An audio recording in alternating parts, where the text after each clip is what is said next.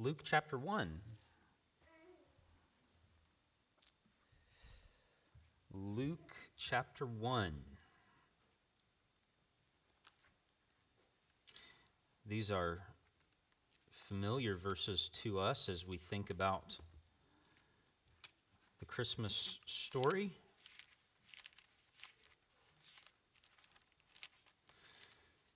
Luke chapter 1, verse 26, and I'm going to stop the reading about just, just part way through verse 34. In the sixth month, the angel Gabriel was sent from God to a city of Galilee named Nazareth to a virgin betrothed to a man whose name was Joseph of the house of David and the virgin's name was Mary. And he came to her and said, Greetings, O favored one, the Lord is with you. But she was greatly troubled at the saying and tried to discern what sort of greeting this might be. And the angel said to her, Do not be afraid, Mary, for you have found favor with God. And behold, you will conceive in your womb and bear a son, and you shall call his name Jesus. He will be great and will be called the Son of the Most High. And the Lord God will give to him the throne of his father David, and he will reign over the house of Jacob forever, and of his kingdom there will be no end. And Mary said to the angel, How will this be? How will this be? A few years ago, the Gaithers put out a song entitled The Glorious Impossible. And uh, part of the, the first part of the song, the lyrics read See, the virgin is delivered in a cold and crowded stall. Mirror of the Father's glory lies beside her in the straw. He is mercy's incarnation. Marvel at this miracle.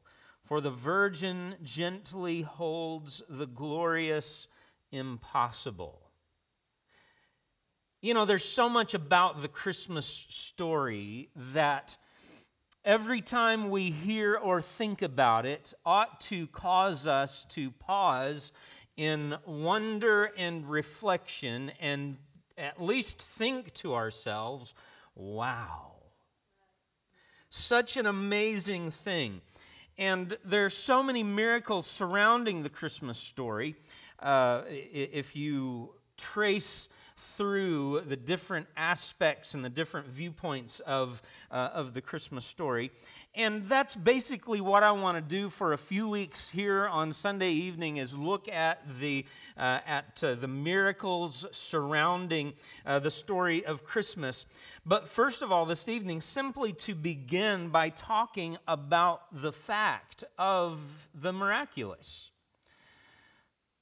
Now, I don't know if you have ever read this story and noticed this, but when Mary asks the angel this question, Mary said to Gabriel, How will this be, since I am a virgin? It's interesting when God gives explanations or God explains himself. For one, uh, God doesn't often seem to explain himself. Um, and when he does, um, the explanation doesn't always explain very much. Uh, you know, kids do this often. Um, how was your day today? Fine. Or if you happen upon uh, a, a child, I, I'm not necessarily talking about any of those that live at my house, but uh, sometimes you happen upon a, a young person, young one. What are you doing? What do you expect to hear? Nothing. Why did you do that? I don't know.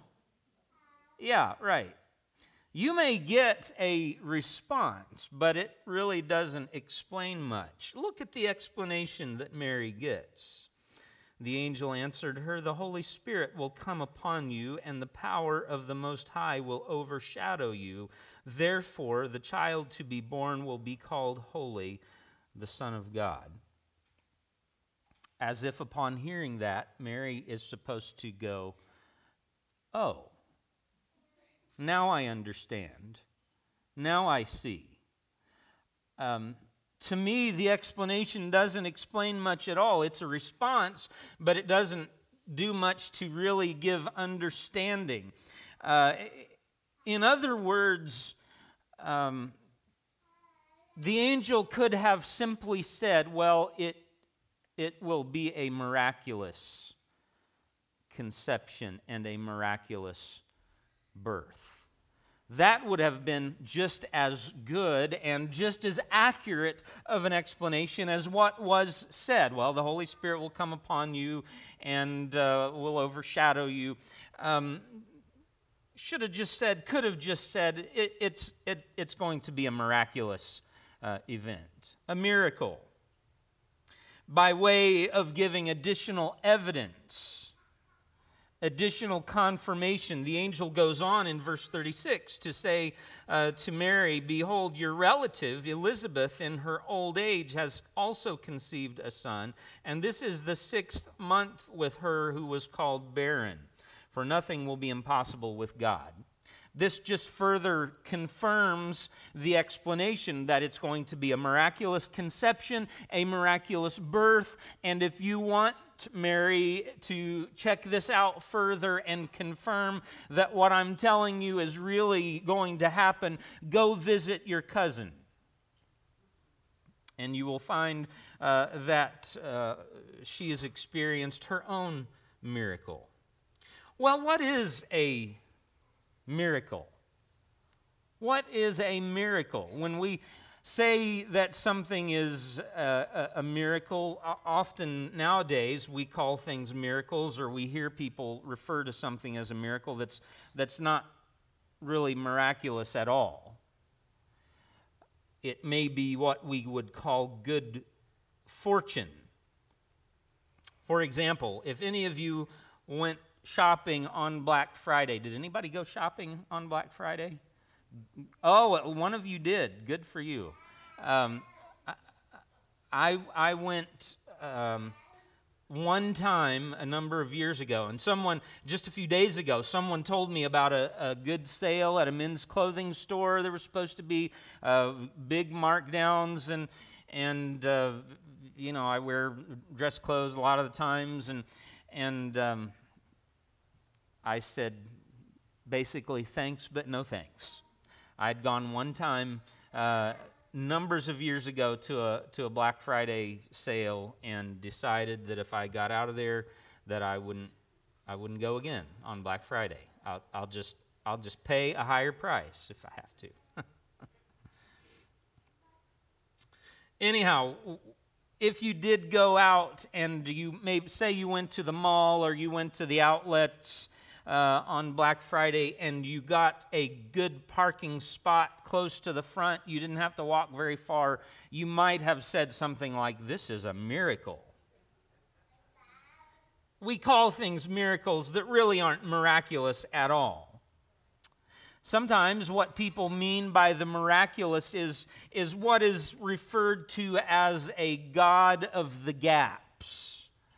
Uh, scientists use this uh, terminology uh, because truthfully we find more and more that with the with the growth of scientific understanding and discovery that there are a lot more things that we understand about the nature of the world and the universe that we live in that years and years ago were not understood at all. And some things uh, were considered to be miraculous.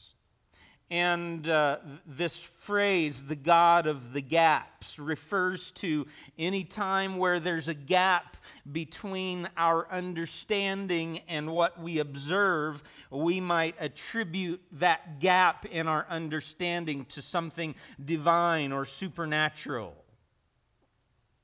Is that what we mean by the miraculous? Not at all. To quote William Craig, he says this A miracle is an event which is not producible by the natural causes that are operative at the time and place that the event occurs. Does make sense? Let's read it again. A miracle is an event which is not producible by the natural causes that are operative at the time and place that the event occurs. In other words, it's something that happens that shouldn't happen based on all of the ingredients that are, that are in the mix. Miracles take place outside of science. Miracles take place outside of science. Now, you might say, wait a minute, Pastor, are you saying that somehow or another that they are in uh, uh, violation or in contradiction of science. No, I'm not saying that uh, they're uh, in contradiction of science or in violation uh, of natural law. I'm simply saying they are outside of the realm of science. There is much in our world that is outside of the realm of science. For example, ethics and morality cannot be explained scientifically. They are outside of the scientific realm. Similarly, the miraculous are outside of science, not a contradiction of science and not a violation of natural law. So, an example might be if we would take, say, the law of gravity and we understand that the law of gravity says that if I, I have my key ring here with my keys, um, and if I drop or if I let go, the law of gravity says that I will, uh, that, that the keys will fall and will hit the floor. But what if I put my hand here and halfway down I catch those keys? would we say, oh, that's, that's a miracle? It's miraculous. Well, the keys, the keys didn't hit the floor, did they? No, and we understand that's not a miraculous. It's simply that I intervened in the natural process and did not allow the natural law to take its course. And in a similar way, that is a, that is a very simple illustration, but in a similar way, a, a, a good way for us to understand the miraculous is sometimes God simply intervening in the natural course of life and history to bring to pass what otherwise would not take place. Now, I have another question to ask you at the beginning when we talked about Mary's question, and she said, How will this be since I am a virgin? And the angel gave her a response, an explanation that was really not an explanation. It was an answer, but not an explanation of how it would take place. The question that I have for you is this Do we really want to understand the explanation? Would we really want to know how? It all worked and how it all took place. It took me a long time when I was a, a, a, young boy before I was able to talk my dad into revealing the secrets of his magic. Um, most of you know my mom and dad, and you know that my dad has done what is sometimes referred to as gospel magic. It's just it's just illusions. It's sleight of hand. There's nothing magical or miraculous about it. it they are tricks. I was probably 4 or 5 years of age when I started trying to convince my dad to reveal to me his secrets. How he could make something vanish seemingly into thin air and then make it appear somewhere else. And of course, as a young, young boy, I would see what seemed to be impossible and think, wow, how is that possible? Tell me, how does this work? And for a number of years, my dad would keep his secrets to himself, would not reveal to me any of the explanations. Because you see, he knew something that I did not understand at that age. In knowing the secret, there is a loss of mystery and a loss of wonder so that in seeing the same thing again, if you know the explanation, you know the reason why, and you know how it all works, there's no longer any of the wow factor left. You understand it all, you know how it works. Miracles are seen clearly, but are shrouded in mystery. Does that make sense to you? Miracles are seen clearly. When we see the miraculous, we, we understand that something amazing has taken place, but yet shrouded in mystery. We don't, uh, we don't understand how it works. A few examples from Scripture that, that Jesus told us about, things that are shrouded in mystery. We have the mystery of the new birth in John chapter 3 and verse 8. When Jesus is talking to Nicodemus, he says that it's, that it's like the wind. You, you can see the effects, you can hear the wind blow, yet you can't tell where it's coming from and where it's going. And that is like the mystery of the new birth. You know that it's a reality, you know that it's something real that really happens, yet there's mystery we don't understand. Our position, our future position in heaven is a mystery and will continue to be a mystery. You remember the story in Matthew chapter 20, how some of Jesus' disciples came to him and uh, asked him a favor. Jesus, would you grant to us that one of us could sit on your right hand and one on your left hand when you come into your kingdom? In verse 23 uh, of Matthew chapter 20, Jesus said to them, You will drink my cup, but to sit at my right hand and at my left is not mine to grant, but it is for those for whom it has been prepared by my Father. In other words, only my Father, only the Father in heaven knows who will have what position and what role in heaven.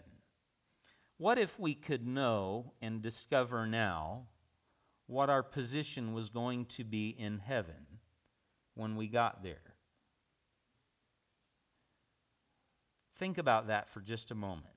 Some of us would be dissatisfied and discontent.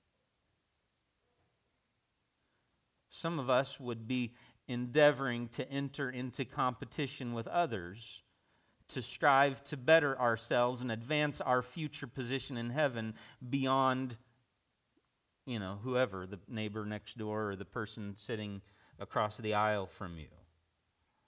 Some things need to remain a mystery. Another thing that Jesus said would be a mystery is the time of his second coming. In Acts chapter 1, the disciples asked Jesus before he ascended back into heaven, would he at this time uh, uh, establish his throne and his kingdom? And, and Jesus said, It's not for you to know the times or seasons that the Father has placed under his own power, under his own control. What if we knew? What if it was not a mystery? we may think at times that we want to understand, we want fully to know the explanation for things. But, friends, let me just assure you that what we would gain by a full explanation would be of less value than having the mystery. The mystery is far more valuable than what we would gain by understanding. Because you see, we don't ever want to lose the wow factor of our walk with the Lord and our relationship with Him. That is something that we always need to maintain. And Paul in Romans chapter 8 speaks a little bit about this. Romans chapter 8 and verse 24, he says, Hope that is seen is not hope, for who hopes for what he sees? But if we hope for what we do not see, we wait for it with patience. Now, with all of these, when we think about the miraculous and the mystery, the mystery that shrouds the miraculous, we have two options we can wrestle or we can rest. We can wrestle or we can rest. In other words, we can continue trying to search the unsearchable. Oh, I've got to know, I've got to understand, I've got to have the answers. Or we can simply rest in the reality and believe that God's word is true, whether we know and understand it or not. And when we accept as reality the wonder of the mystery, we can continue to enjoy the wow factor of knowing and living in relationship with God. You see, it is in the wonder, in the, the wow. And that is, to me, that is so much of what Christmas is all about. I think of all the way back to the time as just, as just a little boy of the anticipation of Christmas, the wonder and the wow, and, and continuing, though it doesn't mean to me now what it used to mean to me then. I continue to enjoy that, some, some vicariously through, through uh, my children and through others, and observing all that takes place at Christmas time. But then also trying to maintain that sense of wonder in my own heart and life as I contemplate the miraculous about Christmas time. You see, without wonder, without the wow factor, there's no real worship. We would never worship what we, what we fully understood and could explain. It is precisely those attributes and those features uh, uh, of God and about who He is that moves us to wonder and worship. It is what helps us maintain romance. Romance and intimacy with Jesus. And if I could use the word persistence, in other words, it's what keeps us coming back. What is it that causes a child to be so intrigued with the same things over and over again? I was interested here a few days ago. Actually, it's always interesting and wonderful for our family when we find something that little Ivy will that will capture her attention for longer than just a few seconds. And a couple days ago, we had some balloons and, and a, a foam uh, piece of maybe a pool, they call it a pool noodle. It's just a long piece of foam rubber. And um, she had a piece of that and was hitting the balloon just up in the air and just laughing. And we got involved, a number of us got involved in playing with her, and she was able to just revel in that repeated action. It was something that captured her attention and her imagination, and it kept her coming back for more. And, friends, when we get to the point where we are bored and we lose interest, you, you no longer come back. You don't keep coming back. So that's one of the big reasons why we need, precisely, we need to maintain a wow factor in our walk with the Lord to keep us coming back. And we might look around at the world that we live in and say, there's, you know, there's so many flashing lights and so many gadgets and so much to, to capture our attention and distract us in the world that we live in. How can we maintain a wow factor in our walk with Jesus? Friends, I think it is, it, it is through intentionally getting away from the distractions of this world, the flashing lights, the things that would capture our imagination and our attention, and focusing on Jesus and remembering the miraculous details about his birth and who he is and why he came, and spending those moments alone with our thoughts about Jesus and reminding ourselves how amazing and how miraculous it is. I'm glad for a faith that is reasonable. I believe that faith is reasonable. You know, if you've been around here long enough, you've heard me a number of times preach uh, and teach about apologetics, which is providing a defense for our faith. And I believe there are reasonable arguments that can be made that demonstrate there's good reason why we ought to believe.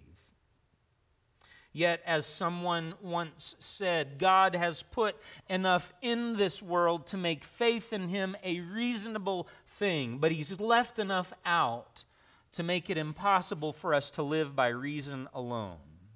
And we cannot live by reason alone. Every once in a while, we need to contemplate and consider the miraculous and just say, I can't understand it. I don't understand the explanation. But wow.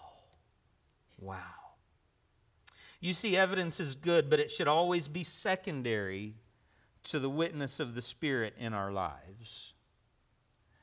In other words, the reality that I have, I, though I don't understand and I'm not able to explain it, I have experienced something personally for myself, and I know that it is true. Little illustration just to close with. Suppose you are going to the office to see if your boss is in. And as you walk through the parking lot, you see his car in the parking lot. You stop on your way and ask at the secretary's desk if he's in, and she says, Yes, he's in. I just spoke with him. You walk up to the door and you see the light from under his office door shining through. You may listen at the door for a moment and hear his voice on the other side as he speaks on the telephone on the basis of all of this evidence, you have good grounds for concluding that he is indeed in his office. He's there. But if you chose to, you could go beyond this and do something quite different.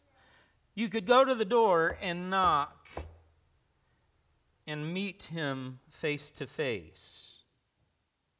At that point, the evidence of the car in the parking lot, the secretary's testimony, the light under the door, hearing his voice from behind the door, all of that would still be valid, but it would take a secondary role because now you've met him face to face and you know for yourself that he is there. We have good reason to believe that Jesus is real there's good evidence. Yet Jesus invites everyone into a personal and interactive relationship. As we read in Revelation chapter 3 and verse 20, where he says, Behold, I stand at the door and knock. If anyone will open the door, I will come into him and will sup with him and he with me. Friends, we can enjoy sweet fellowship with Jesus on a personal basis. We can know him for ourselves. We don't have to rely on the testimony of what the evidence says, though thank God there's good evidence. We can have a personal experience. Praise God. Let's